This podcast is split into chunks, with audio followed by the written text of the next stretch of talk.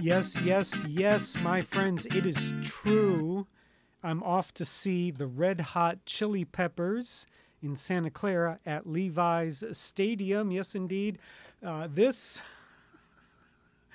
this Friday night, October. Uh, where, where, what month are we in? July 31st. So today's uh, Monday, the 26th, I believe, and uh, maybe it's the 25th. Yeah, it's the 25th. I'm uh, recording my podcast here, getting ready to get out of town. I'm leaving on Wednesday.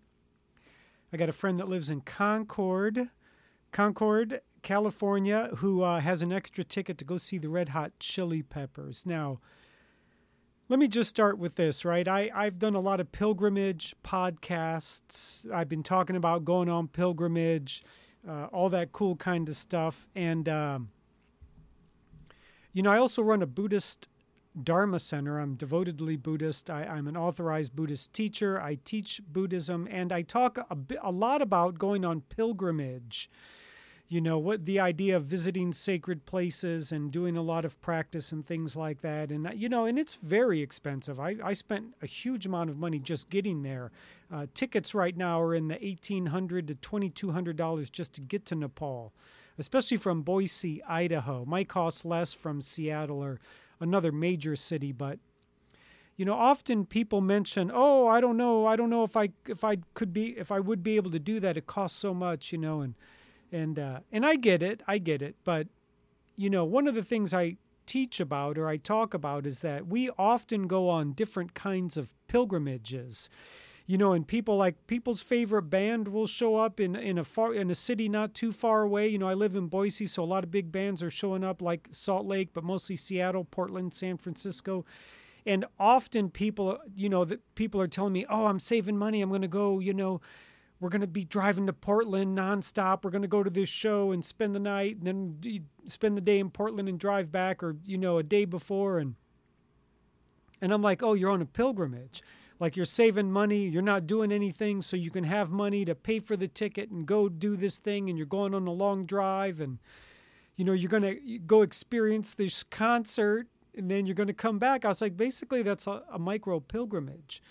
Uh, and you know we'll save money for those kind of things, but then we won't save money for things that that can be of great value, whatever that is, whatever that is whatever kind of like religious or spiritual pilgrimage you want to go on. So I think if we can do it for concerts, we can do it for, uh, you know, personal self growth, I guess is what I really need to say. And it's not only concerts, but it could be like, you know, car races or, you know, uh, Comic Cons, right? That's a big deal.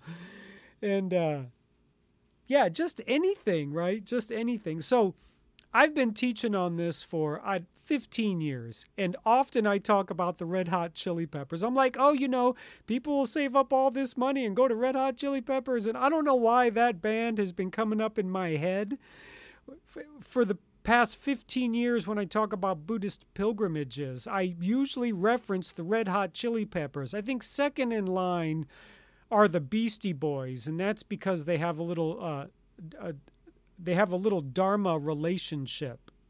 And you know who I'm talking about, my friends. Yes, that Beastie Boy is MCA, Mr. Yauch. Mr. Yauch himself. And uh, Adam, my man Adam. Okay, so uh, yeah, I talk about them on pilgrimage too, but and it's funny because I've been teaching about this in the Boise Dharma Center a lot. I've been on pilgrimage, a number of them.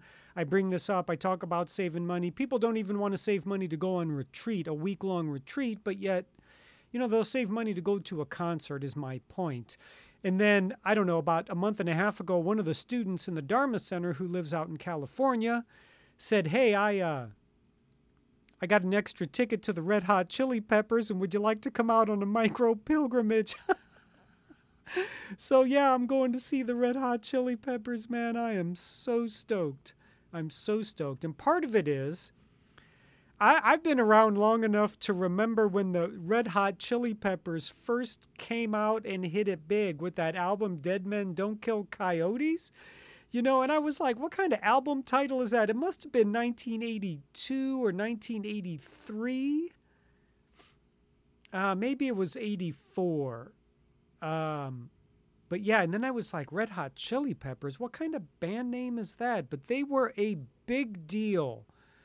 A big deal. Oh my God. And one of my young friends, Wayne, was a big fan of the Red Hot Chili Peppers. And, you know, I must have been in the eighth grade getting ready to go into high school. And then, you know, they were huge. And then I got to college, and my roommate at the time loved the Red Hot Chili Peppers. And you know, in all due fairness, the Red Hot Chili Peppers have been rocking their own style, well, I don't know, for 40 years. Yeah, yeah, nonstop, man. These guys are unbelievable. So, what can I say? Hey, hey, hey, I'm off to the concert to go see the Red Hot Chili Peppers.